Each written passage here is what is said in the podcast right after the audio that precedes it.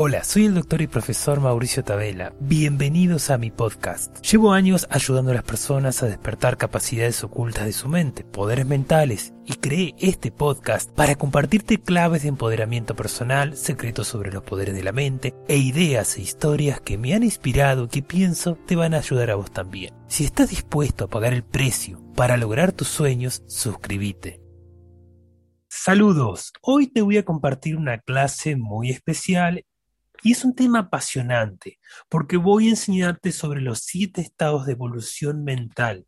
Esto es algo muy útil porque nos va a permitir comprender mejor en los estados emocionales y evolutivos que estamos y también poder evolucionar en nuestra vida, poder alcanzar, disculpen, mayor éxito, mayor felicidad y también poder ayudar a otros a que evolucionen. De, desde que nacemos, o sea, todo ser humano pasa por distintos estados, en los cuales va aprendiendo diferentes estrategias mentales. Estrategias mentales hablamos de programaciones, condicionamientos, podríamos decir, estoy generalizando el término por si alguien todavía no lo conoce, que dan determinados resultados. Lógicamente hay estrategias mentales que dan mejores resultados que otros. Y el equilibrio de estas programaciones, de estos condicionamientos, es lo que determina la evolución o el estado mental del individuo. De nada sirve que una persona sea muy evolucionada en el aspecto del amor si no ha podido aceptar los bienes materiales en su vida. Así como también que una persona que sea inmensamente rica, pero en su vida no tenga amor y esté sola. El equilibrio y la evolución del ser humano se basa en que todas las áreas de su vida, desde el amor, la salud, la felicidad, la salud, la amistad, etcétera, sean abundantes. Esto se consigue cuando la persona obviamente va aumentando, va creciendo, va escalando en, esta escalera, en, este, los estados de evolución. Entonces, ¿cuáles son estos siete estados de evolución del ser humano? Es muy fácil de comprender porque lo vamos a poder entender en ejemplos de cualquier ser humano. Por ejemplo, el primer estado de evolución por el cual todo ser humano pasa es el estado de pánico o agresivo, o el estado pataleta. Por ejemplo, cuando un bebé nace, ¿ok? Es un ser que obviamente necesita de cuidados y atención, y ese bebé cuando tiene hambre, necesita que lo cambien eh, o requiere atención y cuidado, su reacción natural y que está bien es que llora fuerte, grita, patalea, hasta que viene la mamá y le ayuda, ¿no es cierto? Y es un estado que obviamente es necesario en esa etapa de la vida, ¿de acuerdo? Eh, obviamente después, como les voy a comentar después, el ser humano va a aumentar va creciendo y va cambiando sus estados mentales.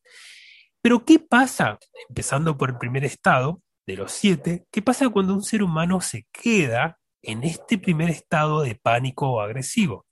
Que tenemos un adulto que para conseguir cosas toma una reacción agresiva y grita, insulta, critica o hasta incluso puede llegar a los golpes para conseguir lo que desea de esa manera tan nefasta, ¿no? Tenemos que si una persona usa, eh, sale a robar para conseguir lo que desea, literalmente tenés una persona que vive en este primer estado. O sea, hay que ver el contexto, que un bebé esté en ese estado, un niño pequeño, pequeñito, recién nacido, un nene de tres años, es lo correcto y lo normal, ¿ok? Porque está en ese estado, es necesario, pero un adulto ya tenemos un problema serio. Entonces, Podemos ver también acá pautas de comportamiento típicas de las personas que están por internet, los famosos troll y hater que se la pasan todo el día criticando, insultando. Bueno, ahí tenés una persona que, que vive en ese estado, ¿no? O sea, a veces le llaman resentidos sociales. Están en ese estado de evolución tan primigenio. El problema es que vamos a ver que cada estado da un resultado. ¿Ok? En el caso de bebé, el contexto obviamente es el adecuado, llora y recibe alimento, atención, cuidados.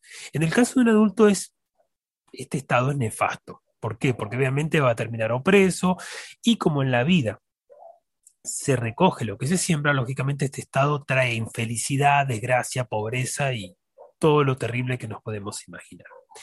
Pero continuemos con, digamos, con este bebé, ¿no? Que nació, que está en ese estado de agresivo, de pánico, que cada vez que, digamos, necesita atención, bueno, reacciona llorando, etc. Haciendo una pataleta fuerte. Ese bebé va a crecer, ¿no? Y vamos a imaginar ahora que ese bebé llegó hasta los 4 o 5 años. Ya es un nene, obviamente, que tiene más independencia, o sea, ya sabe ir al baño solito, ya por lo menos eh, entiende mucho más el mundo que le rodea, ya sabe hablar. Entonces, este estado que va a llegar ahora al niño, o sea, que debería llegar ahora al niño, es el estado pasivo dependiente. ¿Ok? El siguiente estado después del agresivo es el pasivo dependiente. Entonces, este niño, vamos a imaginar que un día o sea, está con la mamá, están yendo al hospital porque el papá está internado, y el nene empieza a decir, mamá, comprame un caramelo, guau. Y la mamá, que está en la urgencia de ir a ver al papá, que no tiene tiempo para eso, entonces, para tranquilizar, para acomodar al nene, le da una cachetada, ¿no?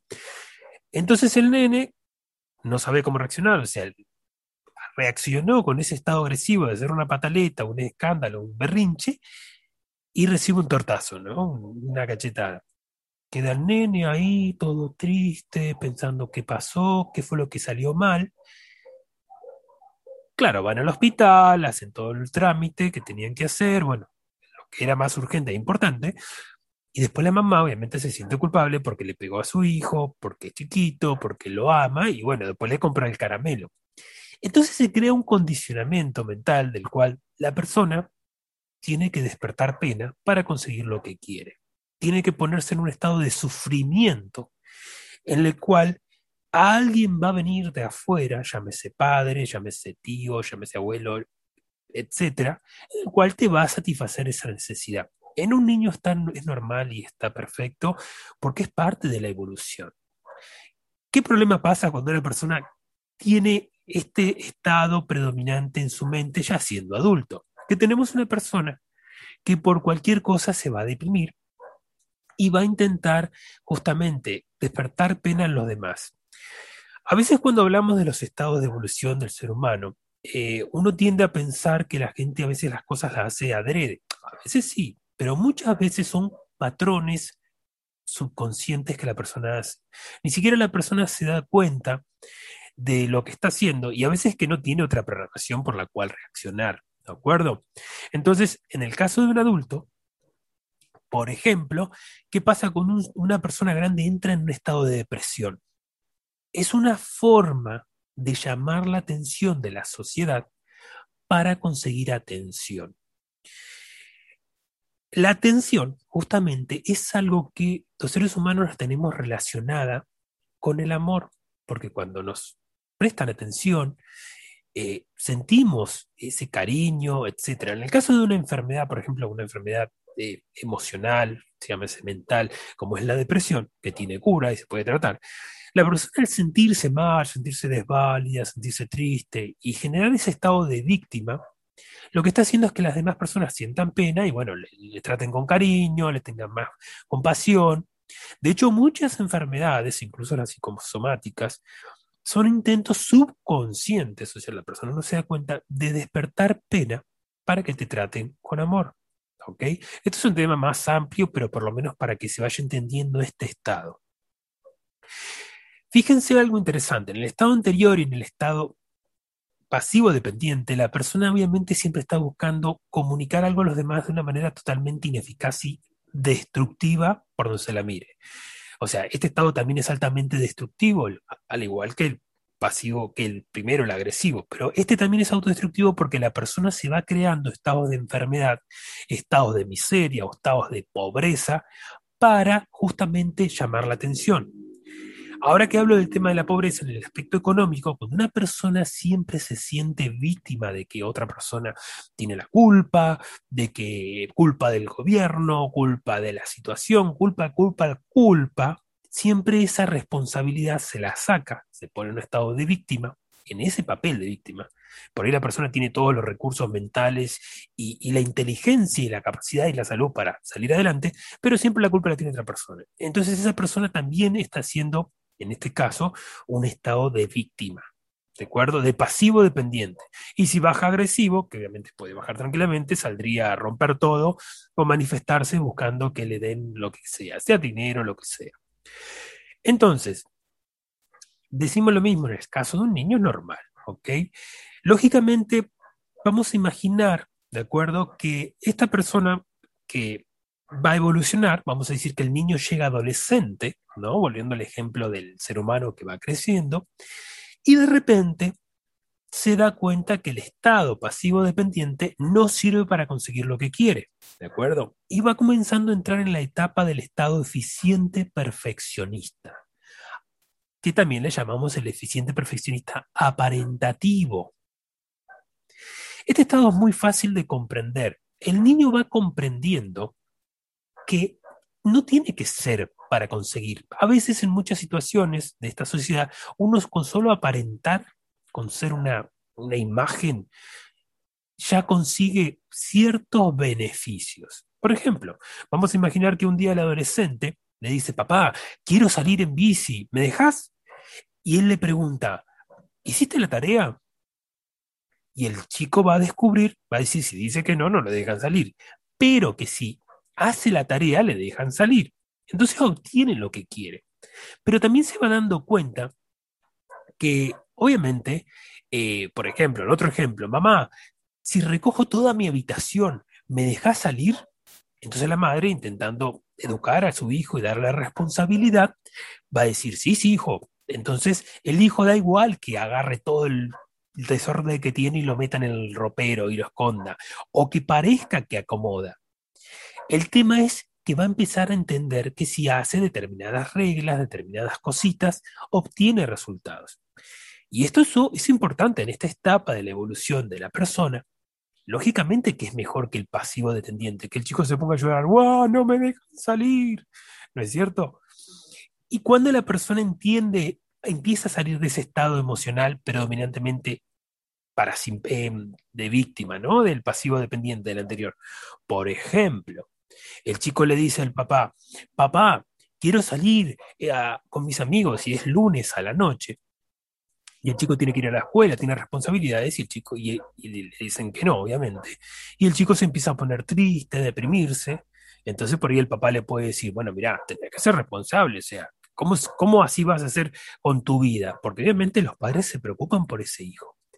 Entonces comienza a pasar que el chico se va dando cuenta que si se pone en un estado de víctima, obviamente suponiendo el caso que le va subiendo del estado de pasivo dependiente a eficiente perfeccionista, que tiene que seguir una serie de reglas, ¿ok?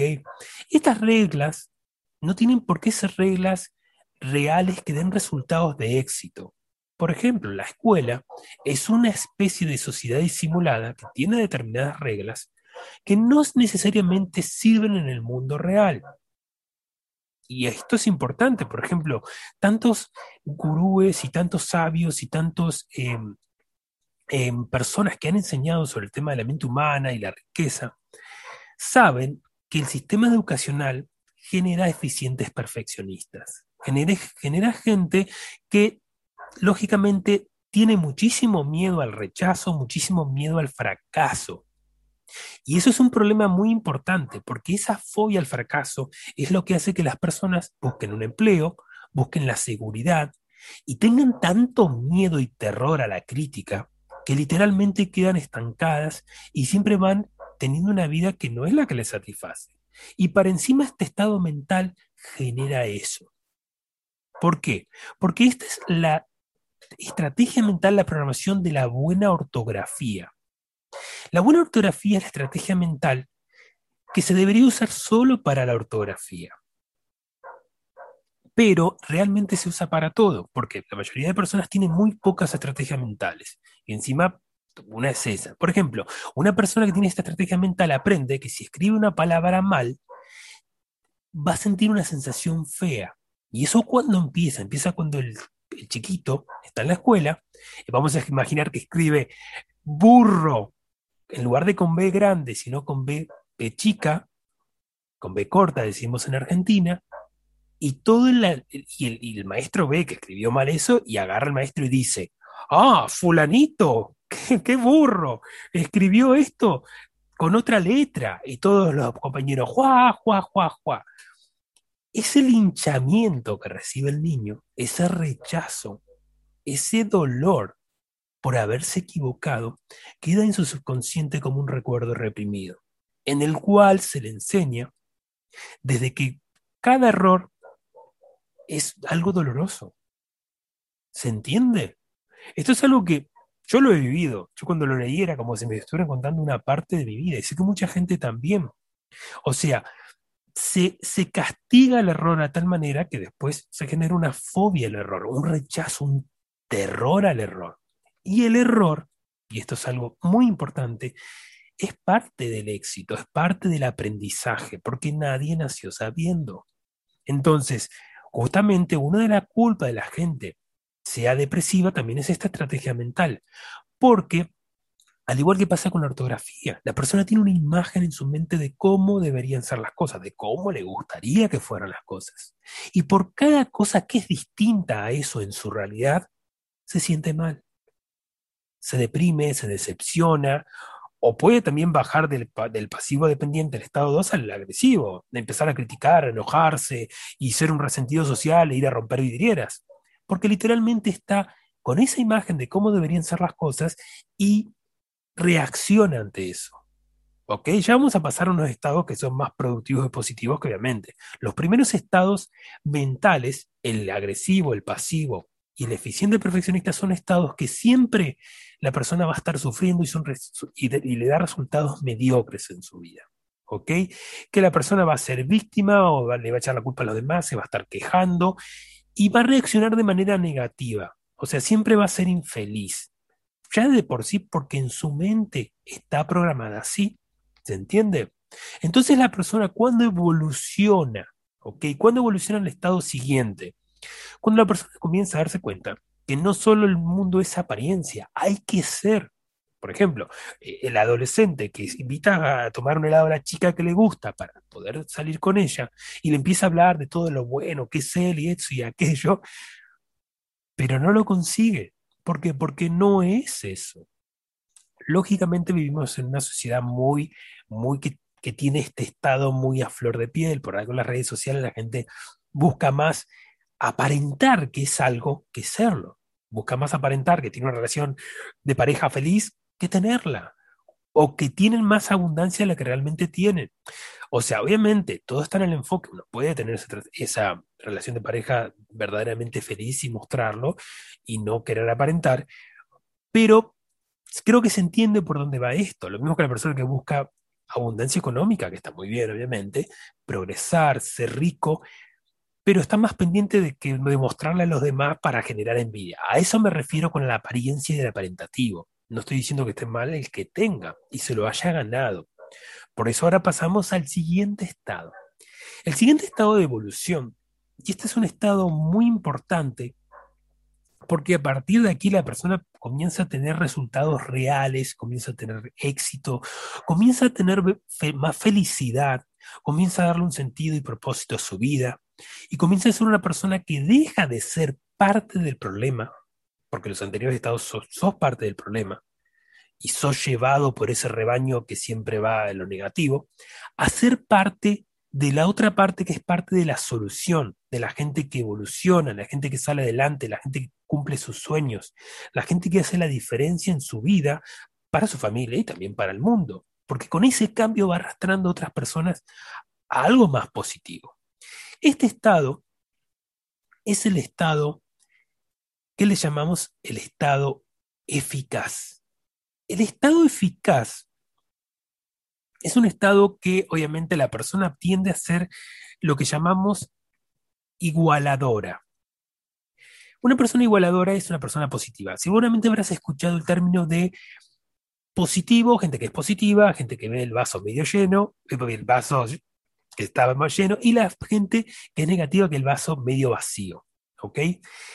Técnicamente hablando, si hablamos de la neurociencia, la bioprogramación y lo que es la programación neurolingüística, lingüística, hablamos de que esa persona es igualadora o diferenciadora. ¿Ok? Una persona que es positiva, en términos generales, es una persona igualadora.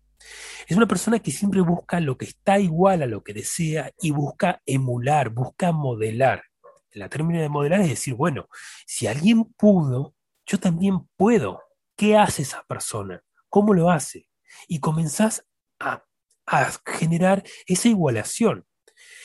Los seres humanos nacemos igualadores. O sea, sí es cierto que también, más allá que un bebé está en un estado de de que pasa mucho por el estado agresivo, también el bebé tiende a ser más puro en muchos aspectos. Por eso no quiero dejar la idea de que nacemos malos, sino el hecho de decir que tenemos, o sea, cuando un niño tiene esa reacción normal y natural para conseguir lo que desea, pero también el niño nace con, de manera natural, con esa igualación, con esa positividad, porque el niño va emulando de sus padres, obviamente.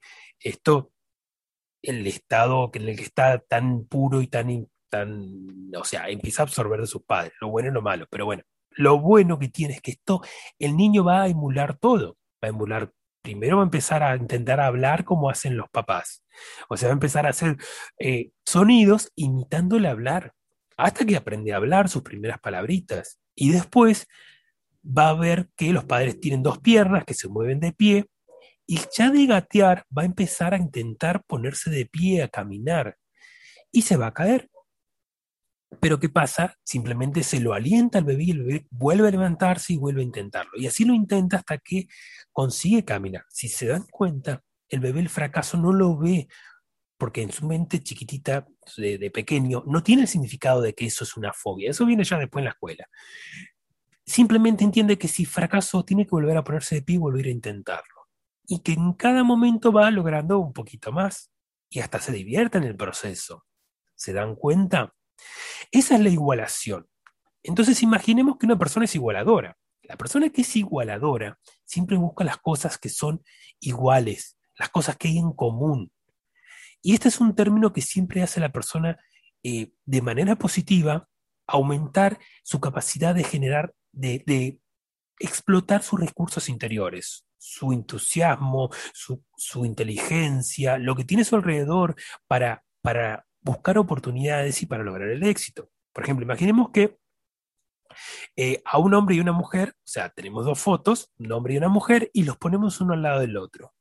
Si la persona es igualadora, va a decir, bueno, son dos seres humanos, son seres vivos que crecen, nacen y se reproducen, o sea, está igualando las dos fotos. Ambos tienen sentimientos, sueños, aman y ansían llegar a más. Tienen que comer, respirar, sea, están ahí en su vida, tienen órganos prácticamente iguales, pulmones, estómago, intestinos, hígado, etc. Además, la ciencia médica ha demostrado que su ADN es prácticamente igual, en un 99%. Así que podemos asegurar que los hombres y las mujeres son prácticamente iguales. Pero ¿qué pasa cuando pones una persona diferenciadora? O sea, el término negativo, que va a empezar a buscar diferencias. Es decir, esta persona va a decir, bueno, el hombre y la mujer, el hombre más corpulento, la mujer es más, por ahí es más de estatura menor, la mujer tiene un cuerpo con curvas, el hombre es recto, tienen genitales distintos, tienen procesos hormonales diferentes y en cantidades distintas. La mujer tiene, estadísticamente hablando, una esperanza de vida superior. En la foto del hombre y la mujer tienen colores distintos de piel, así que por lo anterior podemos decir que hombres y mujeres son distintos. Llegados a este punto, ¿quién tiene la razón? ¿El igualador? ¿La persona igualadora? ¿O el diferenciador? La persona que ve diferencias. Los dos tienen razón. Si te das cuenta, los dos tienen razón.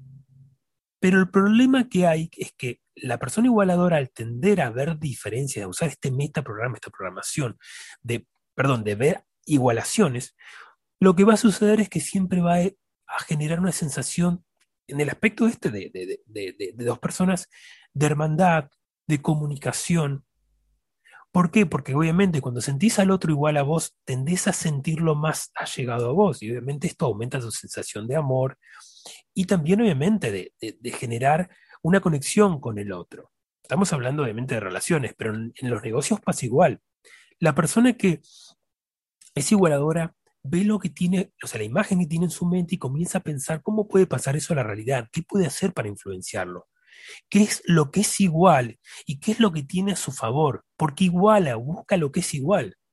La persona que es diferenciadora, volviendo al término de lo que es las relaciones, obviamente, si vos pensás que el otro es diferente a vos, que el otro no es como vos, que el otro es distinto, te genera como una sensación de, bueno, no me siento cómodo ya de entrada. Y de ahí vienen también situaciones que vienen rechazo, pensar que el otro es malo y un montón de cuestiones que vienen en base justamente a esta diferenciación. Y en los negocios y en la prosperidad eso es terrible, porque literalmente vas a estar buscando lo de tu mente, cómo quisieras que fueran las cosas y viendo en la realidad todo lo que está mal, todo lo que es diferente, todo lo que literalmente es negativo, bueno, si volvemos a ese término, y viendo el vaso medio lleno y quejándote, poniéndote víctima y cayendo en los estados eficiente profesionista, pasivo dependiente y el agresivo.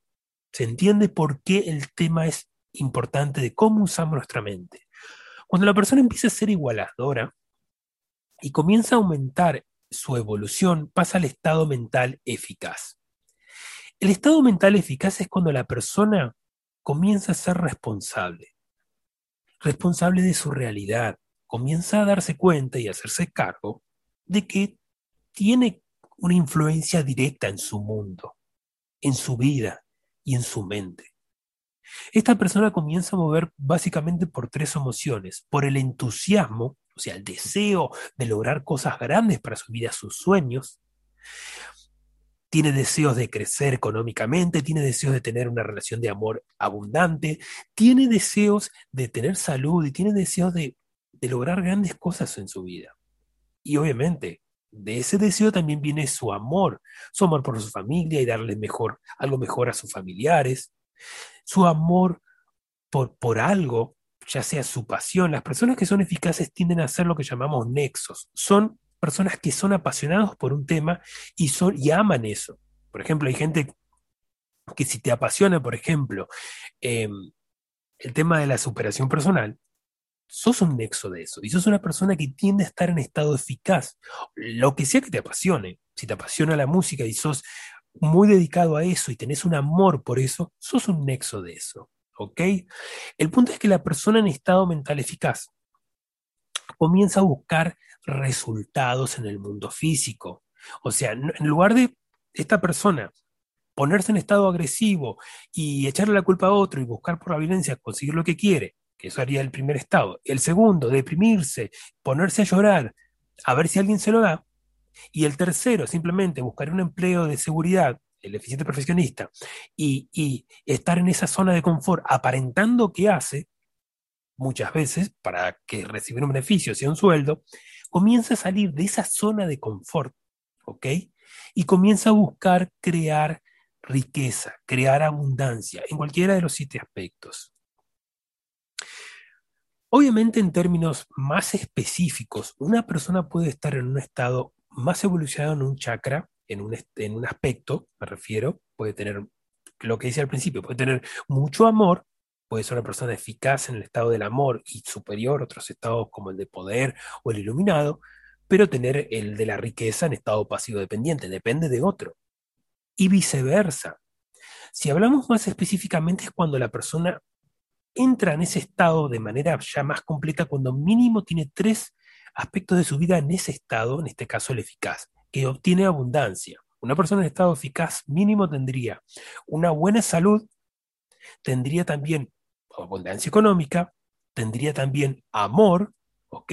Tendría también, obviamente, como resultado más fe, más entusiasmo, porque lógicamente más su vida va entrando en esa abundancia, más va entrando en este estado eficaz. ¿Qué más hace el eficaz que no hacen los demás? Bueno, el eficaz también tiene mucha fe. Tiene fe en sus sueños, tiene fe y cree en sí mismo, cree que vale, ¿ok? Y esa fe nace también de comprender de que todos, y es igualador, todos tenemos esa capacidad interior. Interesante saber que también esto tiene que ver con las naciones, ¿ok? Sin entrar en temas políticos, hay que saber que cuando una nación la mayoría de sus pobladores, si no están en un estado mínimo eficaz, empiezan a estar en el pasivo dependiente o eficiente perfeccionista, tienden a ir a la pobreza. Porque son mucha gente que depende del gobierno, depende de otro para generar riqueza. En cambio, cuando hay muchos eficaces, y por eficacia me refiero a emprendedores, los emprendedores son los que generan empresas y generan empleos y van creando más puestos de trabajo y van creando más riquezas. Y esto es algo que está demostrado estadísticamente. Más emprendedores, más riquezas. Por eso un país que fomenta el emprendedurismo, o sea, que haya más emprendedores, como Nueva Zelanda, entre otros países así, son ricos porque la gente tiende a buscar su, lugar, a, hacer, a crear riqueza. Y estamos en un momento de la historia de la humanidad que es muy fácil hacerlo, porque hoy en día uno genera riqueza ya por la información, por dar valor. El Internet es una mina de oro limitada, en la cual uno puede sembrar información, ayudar a otros, solucionar problemas y conseguir una retribución económica y justa y, e inyectar riqueza en su país. Lógicamente, sabemos que en los países de Latinoamérica hay muchas trabas, pero siempre el, eficaz comienza a buscar las oportunidades y comienza a buscar, digamos, y no deshonestamente, sino buscar esas adversidades que tienen siempre la semilla de un beneficio equivalente y superior. Entonces, si se dan cuenta, el estado eficaz tendés a la acción, tendés al entusiasmo, tendés al amor, tendés a motivarte. Una forma de entrar en estado mental eficaz es tener muy, en cuenta estrategias mentales como la visualización, tener una lectura positiva y enriquecerse y aplicar lo que uno lee, libros como Piense y hace rico, libros como el de Secretos de la mente millonaria de Haber Ecker, libros como La actitud mental positiva, que son libros que te enseñan a usar tu mente para entrar mínimo en ese estado eficaz. ¿Te das cuenta? Bien, también que te recomiendo para entrar en estado eficaz. Y vos me vas a decir, ¿por qué me lo propones si vos lo vendés? El curso de 100 poderes mentales, porque están los siete pasos del éxito. Yo veo cómo a veces las personas aplican esos siete pasos del éxito y comienzan a prosperar, porque justamente lo que son son estrategias mentales que te permiten justamente entrar en este estado. O sea, empezar con este curso sacarte toda la porquería que te programó la sociedad, que te condena a estados como el pasivo, el agresivo, el eficiente profesionista, y comenzar a entrar en el estado eficaz. Y ahí es cuando tenés resultados. O, o sea, es cuando comenzás a enfrentar tus miedos, comenzás a superar tus dudas y comenzás a ser dueño de tu destino, porque lo estás creando, porque estás actuando con fe, con entusiasmo, con determinación. ¿Se entiende? El siguiente estado, que es un estado, mm, digamos, más eh, impresionante, por ahí muchos escépticos no lo creerían, ya hay que tener en cuenta que cuando una persona está en un estado, le cuesta ver, o sea, le cuesta, le cuesta creer por su sistema de creencias que exista un estado superior. Por ejemplo, para un pasivo dependiente, pensar que él podría llegar a ser una persona emprendedora, libre financieramente, le es algo imposible de, de creer porque vive en otro paradigma, es decir, él es una víctima que no puede, cuando en realidad sí puede, porque todos tenemos ese potencial. El problema es que hay esa programación negativa. Lo mismo pasa cuando una persona que por ahí está ineficaz y no cree que la persona en un estado superior, por ejemplo, el estado siguiente al estado eficaz, el estado de poder, pueda lograr cosas con el solo hecho de desearlas. Es decir, acá entramos en estrategias mentales más avanzadas, poderes, cuando la persona por medio de su ley de atracción genera en su realidad lo que desea. Entonces, ¿cuál es la diferencia entre el estado eficiente perfeccionista, el estado, perdón, el estado eficaz y el estado de poder? La diferencia está en que la persona que está en estado eficaz consigue resultados por, sobre todo por medio de sus acciones, por medio de emprender, por medio de generar eh, un sistema, los siete pasos del éxito, etc. La persona que está en estado de poder, con solo desear eso, eso se manifiesta en su vida. ¿De acuerdo? Obviamente hay personas que están en estado eficaz y con un piecito en el pie de uno en cada uno, uno de poder y otro en el estado eh, eficaz, y hay técnicas que saben para atraer más, etc.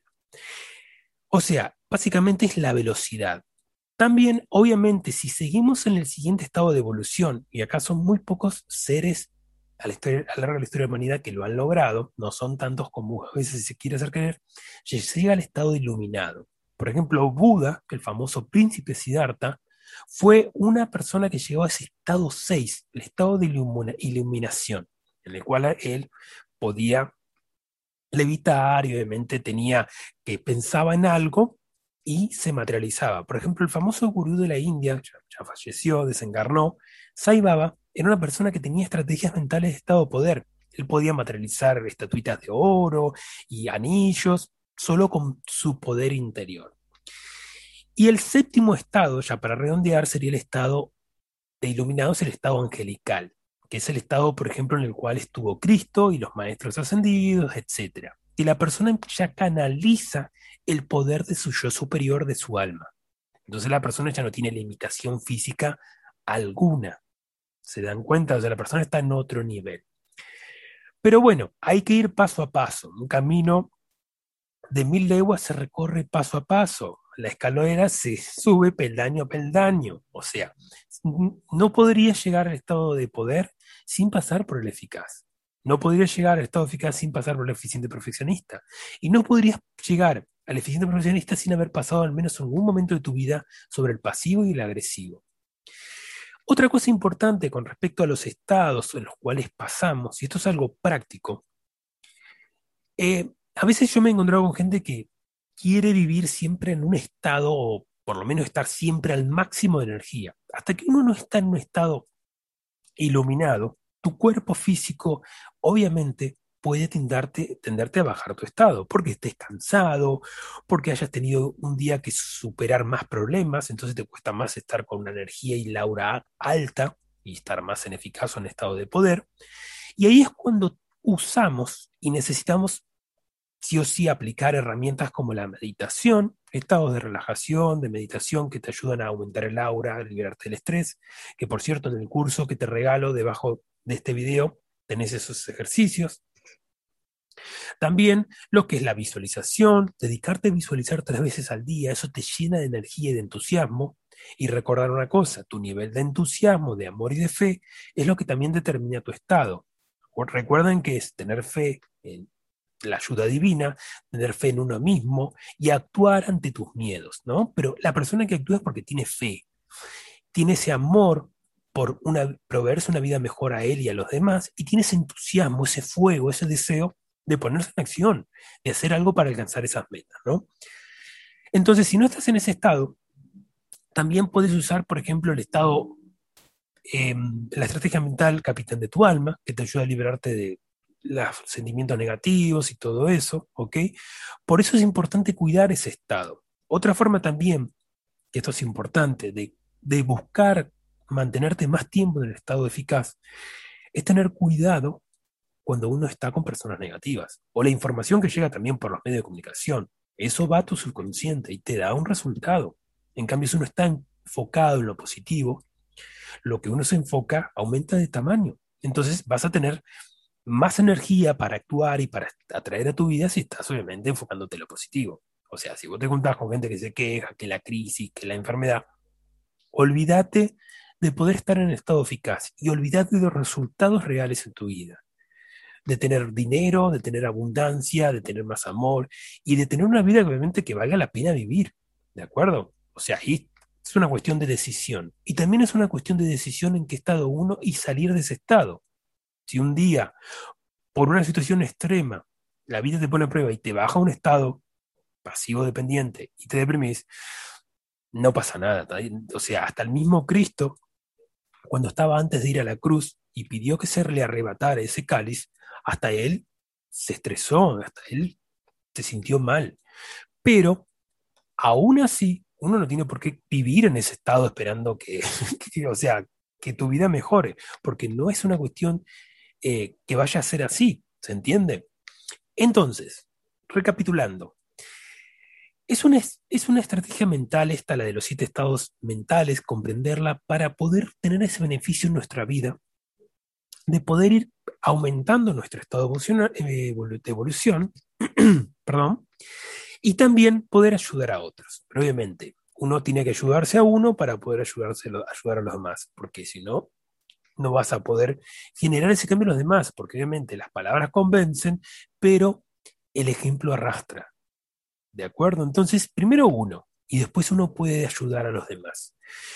Cualquier duda me escribís, dejo el WhatsApp debajo de este, de este video. Está el curso de regalo de poderes mentales, en los cuales eh, están estrategias mentales para obviamente poder subir a un estado más eficaz, más de poder, para que puedas atraer a tu vida mejor abundancia en lo que sea, pero hay que aplicarlo. Una de las cosas que tiene la gente que está en estado eficaz es que invierten dinero en su crecimiento personal, en su superación personal. Compran libros, los leen, porque hay mucha gente que a veces dice, no, me, descargo el PDF. Pero cuando compras un libro y estás invirtiendo, estás dándole un mensaje a tu subconsciente de que eso es importante para vos. Lo mismo pasa con un curso. Y otra cosa importante, cuando una persona quiere salir del estado pasivo dependiente, eficiente profesionista, es que son personas que tienden a dejar lo importante para después. O sea, a ver, todos, nadie está libre de ese pecado, pero lo que quiero decir es que cuando uno paga, cuando uno le duele el bolsillo, uno invierte, se lo toma en serio, tenés una inversión que te está presionando, que te está metiendo ahí, para que vos, o sea, sigas adelante, estudies, ¿ok? Porque si no, ese dinero lo vas a haber tirado a la basura. Obviamente que la persona, si, si estás en ese estado de fin de profesionista puro, vas a estar negativo y buscando decepcionarte y ya le vas a echar la culpa a otro y no vas a estudiar. Pero si querés estar en estado eficaz, hay que invertir y hay que tomar acción y ser responsable de sus actos. Al final de todo, la vida es una cuestión de responsabilidad y decisión.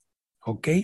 También está el curso de poderes mentales avanzado de experto, que yo le llamo, de 100 poderes mentales, donde aprendes a ver las auras, que es una estrategia mental del estado de poder. Obviamente estás programando una estrategia mental estado de poder de tu chakra morado. Entonces podés ver lo que la gente siente.